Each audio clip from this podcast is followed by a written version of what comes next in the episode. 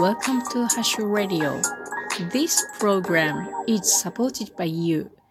ハッシュです。皆さん、冬眠中ではありませんか？寝ている人そのまま聞いてください。まあ、今日はね、冬眠の話ではないんですが、え今日お話しすることはですね、お便りからギフトをいただいたので、そのお礼トークでございます。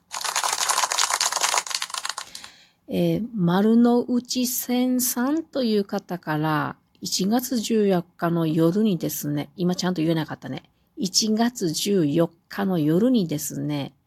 お便りをいただきまして、で、そこに、あの、文面は書かれてはなかったんですが、ギフトをいただきまして、拝聴しましたというギフトをいただきました。丸の内線さん、ありがとうございます。あのこのギフトをいただいたのは、私がライブ配信で、えー、スペインのね、アーティストへ送る手紙の聖書作業をしていたんですけども、その後すぐにね、いただいたので、このライブ配信を聞いてくださっていた方なのかなと思っております。あの、丸の内線さんは初めてお便りをいただい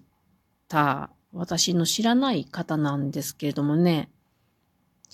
なんとなくね、もしかしてこうやりとりか、やりとりをしたことがある知っている人のような気がしているんですよ。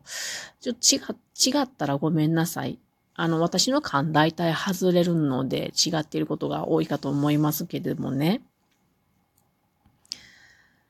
で、あの、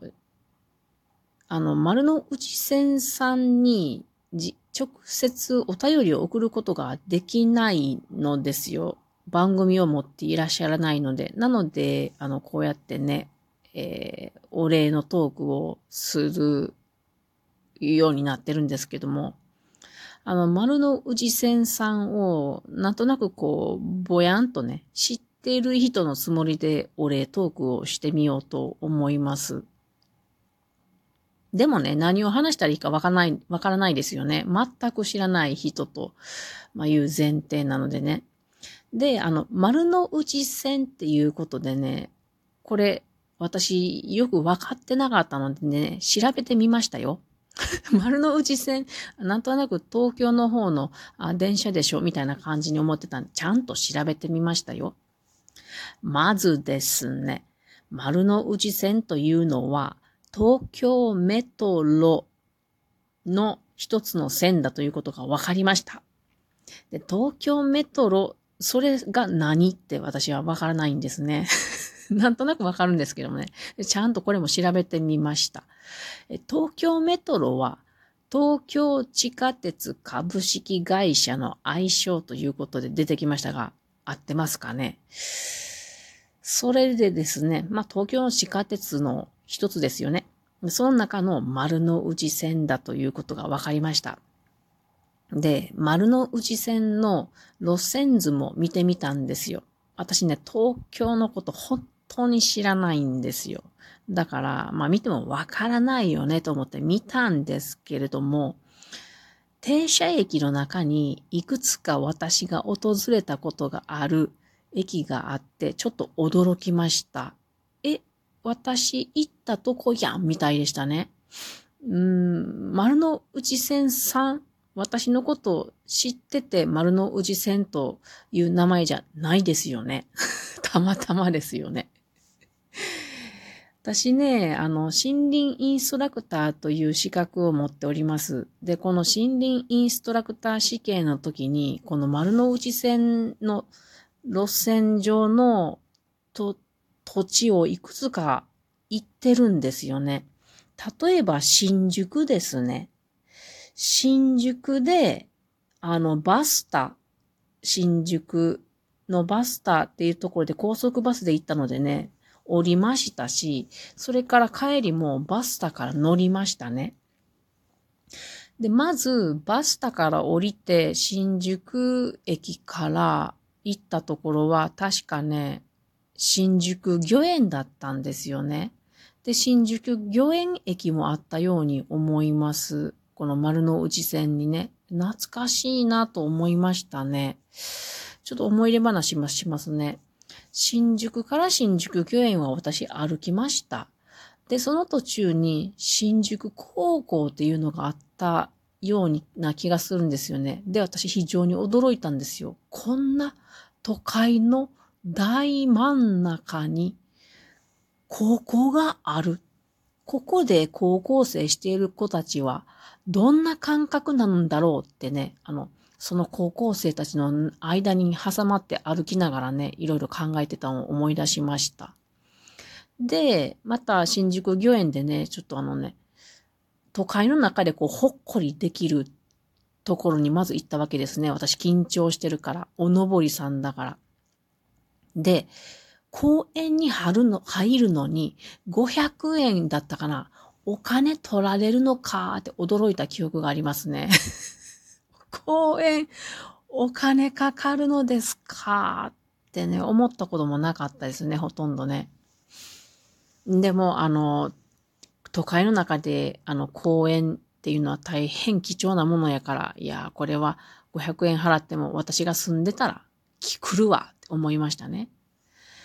で、新宿御苑を後にしてですね、いや新宿御苑の景色今思い出しましたね。この都会のビル群の中にあるいきなりの、あの、自然みたいな、ちょっとすごい驚いた感覚がありますね。で、そこで赤菓子っていう、あの、木の、あの、どんぐりをひら、ひらった記憶があります。で、その後、新宿御苑を後にして、あの、都庁に歩いて行きましたね。で、都庁でなんかこう、展望のとこに行って、あの、あまりにもビル群ばっかりで、たくさん写真を撮った、驚いて写真を撮った記憶があります。で、また、都庁も後にしまして、私は、その、試験のために行ってるので、試験の会場の近くに宿を取りました。それが、この、丸の内線上にある新大塚ですね。まあ私はね、あの、間違えてたらごめんね。私は JR の山手線で行ったんですよね。山手線ですか？山手線ですか？私、名古屋に住んでた時、なんか山手通りとかとかに住んでたので、頭がこんがらがありますけども。で、まあ、大塚駅周辺のアパホテルというとこに宿を取りましてね。で、夜ご飯ね、あの、大塚駅の南口にあるバングラデシュ屋さんに行ったんですよね。懐かしいですね。ちょっと調べてみたところね、名前をちゃんと、あの、ベンガルビストロスナリっていうところに食べ目に行きましたね。めっちゃ楽しかったですね。ここね、バングラデシュ料理屋さんなんですけども、店の隣にハラルスーパーマーケットも運営してて、なかなかの八百屋感でね、で、まあ一人で、あのね、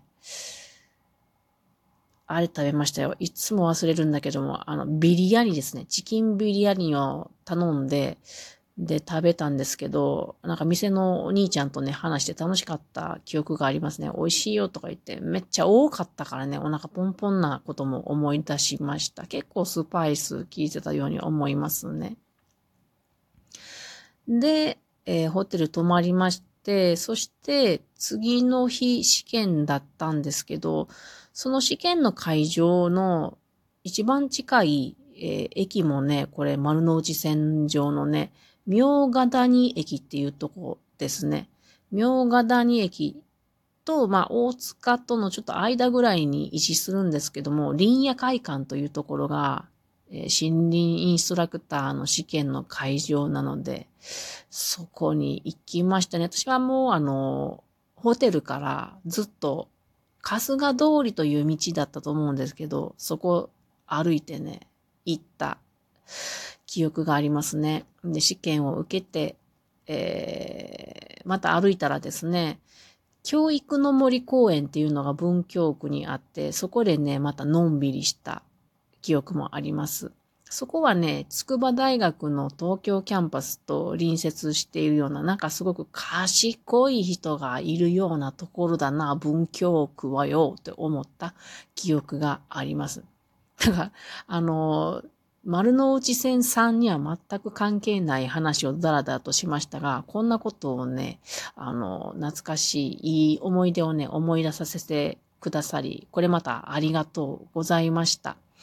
えー、丸の内線さんが、えー、聞いてくださっていたライブは、マガリサレさんという、えー、私と夫の大好きなスペインのアーティストへ送る手紙の聖書作業だったんですね。なので、まあちょっとお礼にですね、このマガリサレさんと、あと、マネル・フォルティアさんというウッドベース弾く人、この二人、二人でしている音楽が私は大好きなんですね。で、あの、まあ、マガリサレさんに今手紙とかお菓子を送ろうという作戦をしているところなんですけども、